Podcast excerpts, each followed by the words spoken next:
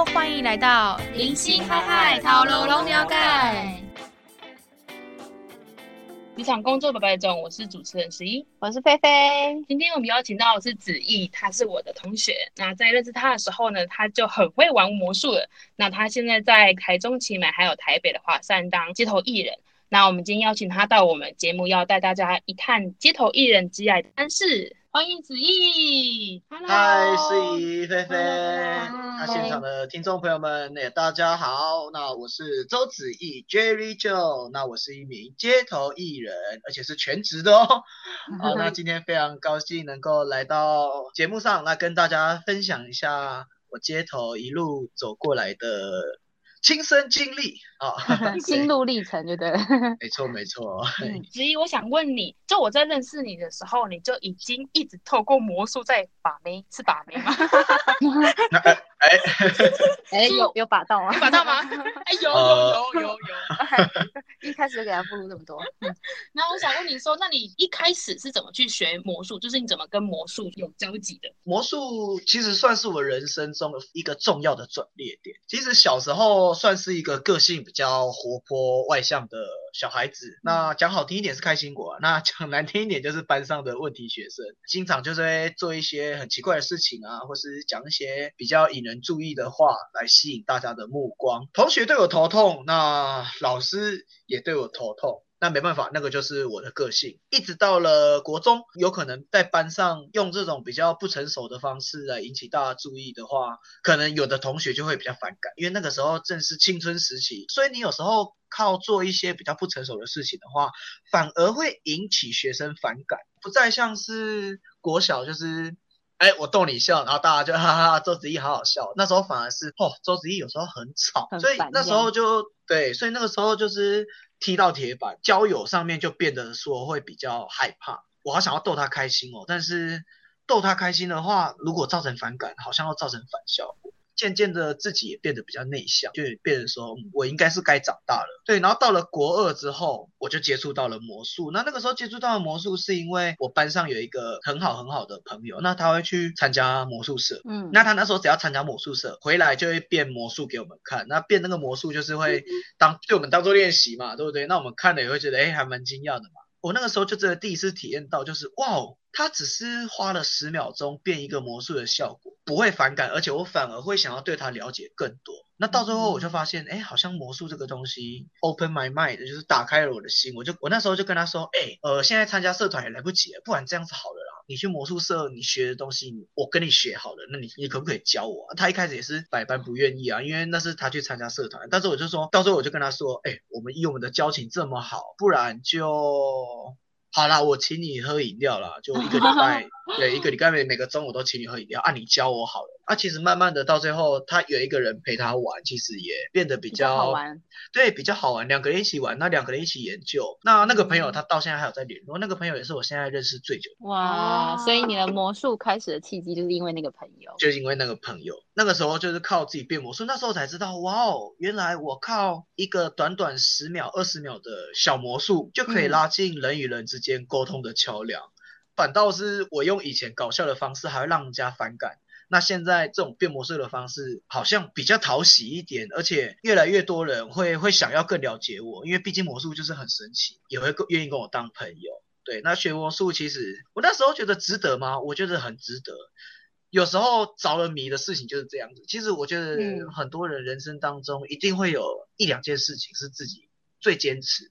我那个时候一个手法非常非常的困难，他必须要花一个礼拜、两个礼拜。有时候甚至练到自己忘记吃饭，嗯，但是练起来搞不好它的效果只有五秒，但我会觉得那段期间是非常非常快乐，那段期间是非常非常值得。学魔术就是很开心，因为完完全全没有时间上的压力，我就是要花大把时间把这个我认为是很好很好的目标练起来。所以那那个时候接触到的魔术就是这样子，所以才打开我现在 哎走在半个艺人的路上。那所以其实魔术就是你就算是你人生中一个很重要，帮助你交到朋友，然后也帮助你就是算是人生转型的一个很重要的一个技巧跟技能吧。那那你刚刚说开始做这件事情了，那为什么会就是变成一个全职的街头艺人呢？那个动机是什么呢？这件事情发生在大概国中，国中那个时候玩魔术嘛，玩玩玩玩玩，哎，玩到高中，哎，玩的其实还不错。那那时候玩到高中，对一个十六、十七岁的一个高中生来讲，哎，其实有魔术这个技能一定是大大的加分。那当然，生活上、那课业上呢，基本上也是要把持一定的标准。那直到了高二升高三的那一年，嗯，那一年突然出了一点状况，家里家里出一点状况，就是那个时候我爸爸得了鼻咽癌，嗯，对，然后那个时候蛮 shock 的，因为竟然很多亲朋好友发生的事情，甚至电视上连续剧发生的事情，竟然会发生在自己身上，发生在你们家，对对，所以那个时候其实很害怕，也很无助。为什么？因为我一个十六、十七岁的一个青少年可以干什么？所以在十七岁那一年，我爸得了鼻咽癌之后，家里唯一支柱倒掉了，嗯、因为妈妈身体本来就就不好了，所以，嗯，家里变成说比较没有收入来源。与其去打工分担家境，我不如好好考一间国立的大学。那让以后的学费变得更省，那让家里减少更多更多的负担。那正当我这样子想的时候呢，哎哎，突然有一个大胆的想法，对，那时候就会觉得说，哎，那玩魔术，其实魔术这个东西是我最最最最喜欢的，为何我不用魔术来赚钱？而且我只需要用到我的假日，而且用魔术去赚钱的话，就变成说可以达成我的目标，那也可以达达成家里需要的开销。于是那个时候，我想说，好，那我就用魔术来赚钱吧。那自己课业这方面也可以比较好兼顾。嗯、所以到了十七岁那一年，我印象印象非常非常深刻。那一年我接了我人生中第一场的尾牙表演，一个魔术表演。哦、对，那我还记得年轻的时候，哎，对，因为那没办法嘛，摸级嘛，对不？所以那个时候就必须得接。那一一样也是靠朋友因缘际会下来介绍的。啊我想说，好吧，那就冲吧，嗯、反正，嗯，我的魔术也玩的很有心得，我觉得可以的。好，那个时候我印象深刻，是一个某家保险公司的尾牙。哦，台下两三百人，大概二三十桌。哇，是很大场，很大场，很大场。所以那个时候一知道有这一场，其实心里既期待，但又怕受伤害。对，因为身为一个十七岁的一个高中生，你每天只是变给也可能有可能是朋友，有可能是同学，有可能是学校周遭的人，老师啊还是什么的，那些比较没有没有那种社会上的压力，但是你现在却是要面对。两三百个来自社会千锤百炼的社会人士们，那个时候这真的是瞬间的从天堂掉到地。因为对于一个比较青涩的高中生来讲，那个那个商业场完完全全对我来说是没有经验的。就算我以前在学校表演，也是顶多下面五十个人到一百个人，但是下面都坐的是学生。但是你现在就是要面对一个台下都是非常非常历历练的大人们表演。但是我跟我自己讲，我已经没有退路了，我没得选。我与其害怕，我更没有办法选择害怕这条路。所以我就是踏上去，就直接开始演。但是人生第一次的处女秀，也是我人生最大最大的污点。污点？对，为什么是污点？在那个时候表演下去，当然情绪上的紧张嘛，压力大，那情绪上有影响，那就会乱了自己的步脚，在该有的点，但是不该有的效果出现。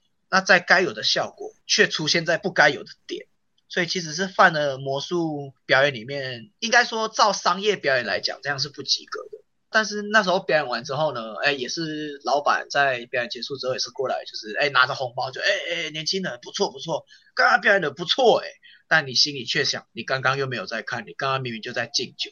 第一次体验到什么才叫真正的商业场，而不是像我想象的，就是你在台上表演，然后台下的看的不亦乐乎，看得很开心。商业表演就是我花钱请你来，你就只是助兴而已，这不是你个人的演唱会，这不是你个人的公演，而是来帮我们助兴的。那我们要不要看？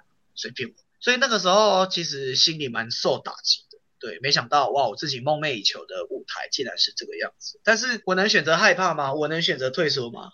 我那时候没有办法选择，那于是我就是继续踏着我这条路，能赚多少钱，能帮助家里多少，我尽力而为。对，那上了大学大一的时候踏进校园，那一样也是用了自己的魔术，算是半工半读吧。六日只要有放假，大家可能都是，哎、我们去冲山好不好？哦，我们去台北玩好不好？但是我就只能礼拜五搭着台西客运回到家，准备礼拜六、礼拜日的表演。到了大二，对，那一样就是每个礼拜六日嘛，都是回去偶尔接接魔术的表演场，然后偶尔接接教课，然后就教那些小学生或是国中生，那有时候最小的还有教到幼稚园。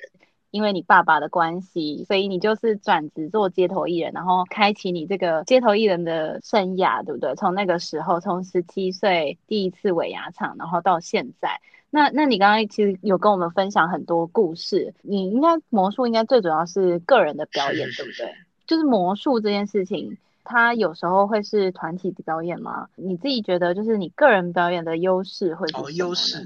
用魔术去表演，那个是因为我爸爸的关系。那但是当街头艺人这一块，其实还有另外一个契机。嗯、那个时候自己孤军奋战的在魔术圈打拼了大概三四年。那到了大二的时候，嗯，我还是抵不过市场的变化。我一个人的资本，我抵不过那些魔术团队强大的资本。为什么？因为魔术团队他们后面是一个 team，那他们有雄厚的资本。去买很多大道具啊，嗯、或者是更华丽的表演的项目，所以那个时候拼不过他们啊。一个大老板，他宁愿需要一个大画面，他钱愿意花多一点，也不愿意去花一个小钱去请只有一个人的魔术师，看起来比较单薄一点。所以那个时候我被市场淘汰了。对，那那个时候其实惨到有时候接不到表演场，有时候连教课都接不到，有时候甚至没有钱，我一个礼拜的开销完完全全抵不过。我要去邮局领钱，提款卡插进去，里面的余额显示是五百二十八块，重点还是领不出来，最低只能领一千，哦、少于一千块。对，然后那时候打开口袋看一下皮夹，哎，只剩下两百零一块，看那那个这个这个要怎么、嗯、这个要怎么过啊？对，那所以那个时候就出现了另外一个人。嗯那这个也是我人生中第二个契机，我都叫他伦哥。那他也是魔术圈的一个老前辈。那那个时候他就看我这样状况有点惨，因为他那个时候也慢慢淡出魔术圈，那慢慢在做街头艺人。然后他还是跟我讲说，你要试看看街头艺人这一块。然后其实讲真的，我那个时候对街头艺人非常非常非常的反感。那时候会觉得说，哦，我们花这么多钱，花这么多时间培养这些功夫，哦，我们去街头给人家糟蹋。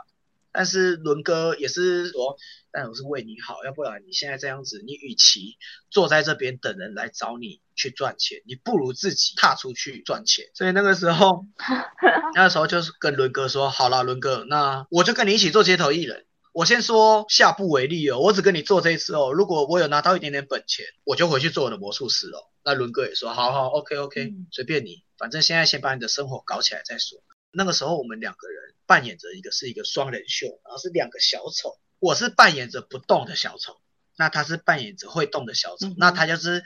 把我当成人偶搬来搬去，我那个时候我要跟住超累的，那就是我们很细心的去排这段秀，我们花了三天排了这个秀，那那三天我刚好也把这两百零一块很物尽其用的用完，对，所以那个时候到了第三天，嗯、那那个时候礼拜四我们就在市民广场那边展开我们第一场表演，哦，那时候我记得两个人好紧张哦。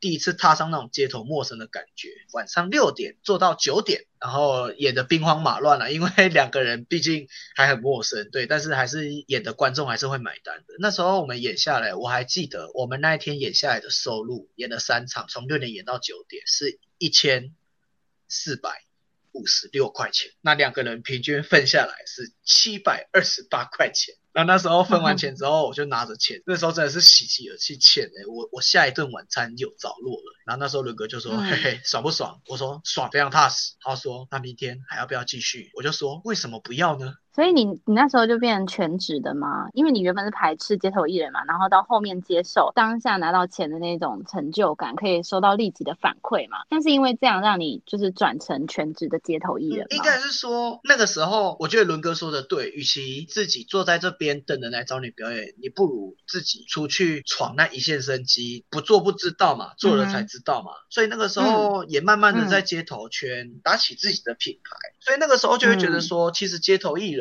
我觉得是一个最高尚的职业。他今天在街头，他求的只是观众的笑容、满意、心欢、心满意足的那个概念。那就算观众带着欢笑离开的时候只投了十块钱，但是街头艺人还是会欣然的接受。我觉得这个就是街头艺人最大最大的价值，也是他最着迷的地方。其实我觉得这样听下来，其实跟你一开始跟我们分享，就是你很小以前的那个故事，就是说，哎，你很喜欢用这样的方式逗人家笑啊，或者什么。其实你很喜欢看到人家的笑容，这样也是促成你就是街头艺人的一个动机，对不对？当街头艺人，因为其实。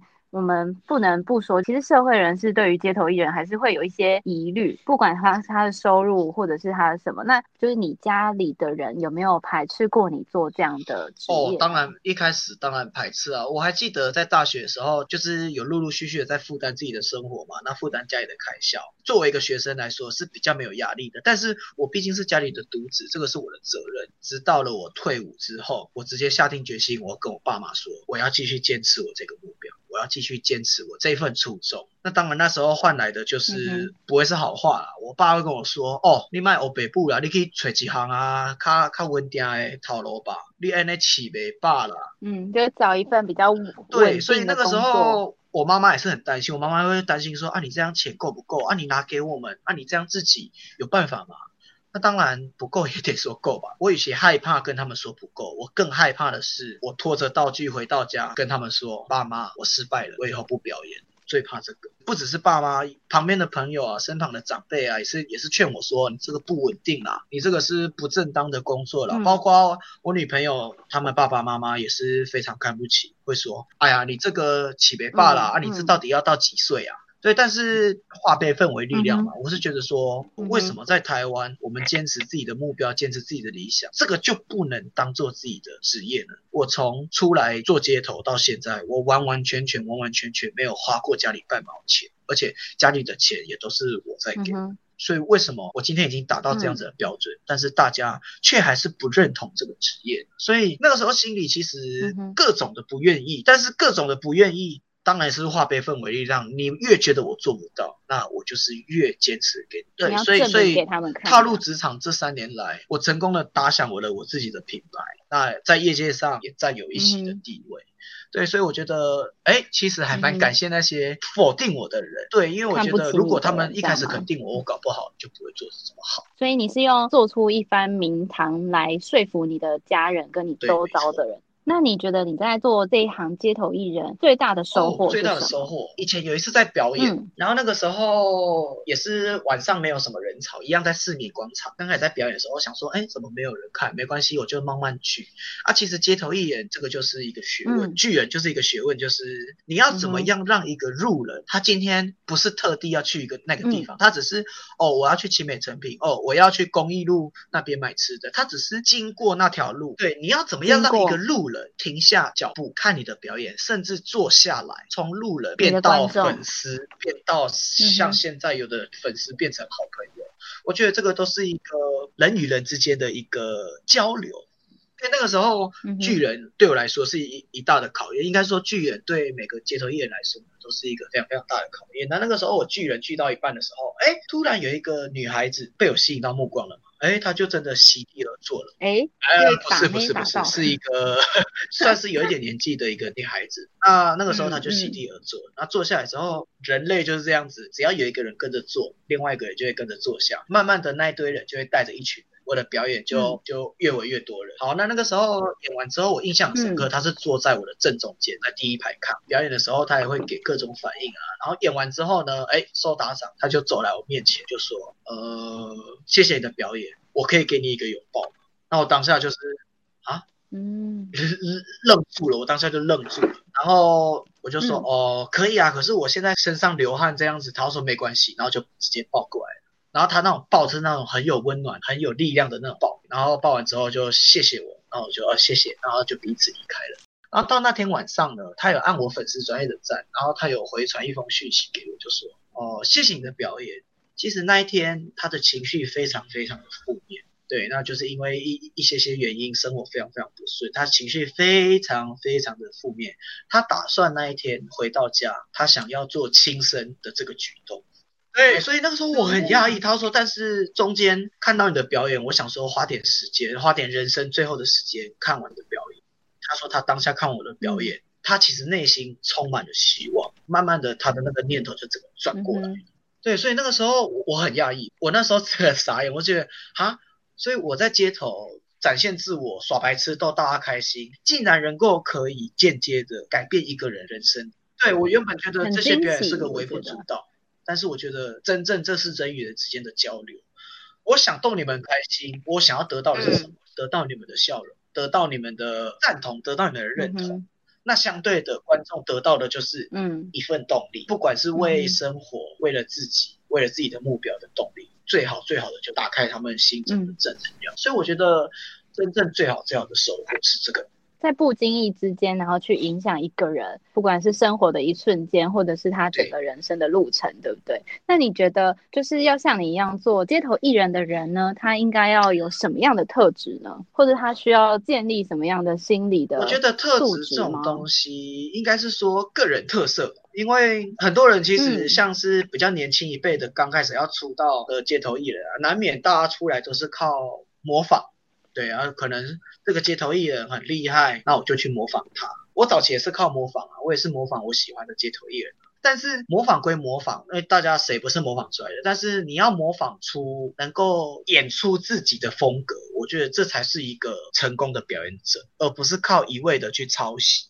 对，所以我觉得要做到个人嗯表演的优势或者是特质，就是找到你自己是谁。我觉得这个不管是在人生当中，还是说什么的领域，都是一样，自己什么才是自己最有最有的特色。嗯，其实今天子毅跟我们分享了很多他人生的故事，就是他怎么样走上魔术这条路，然后还有他在魔术这条路上面遇到的两个贵人，然后还有甚至他就是在最后有跟大家分享了说。其实不管是要做街头艺人，还是你要做什么样的工作，真的就像刚刚子怡说的，找到自己的特色，然后找到自己的一技之长，然后你可以有一个地方是跟别人不一样的，那其实它都还蛮重要的，对不对？子怡，你要想要对想要投入街头艺人这些后辈们来举一点鼓励的话，或者劝诫。更劝诫的话，我是觉得鼓励的话啦。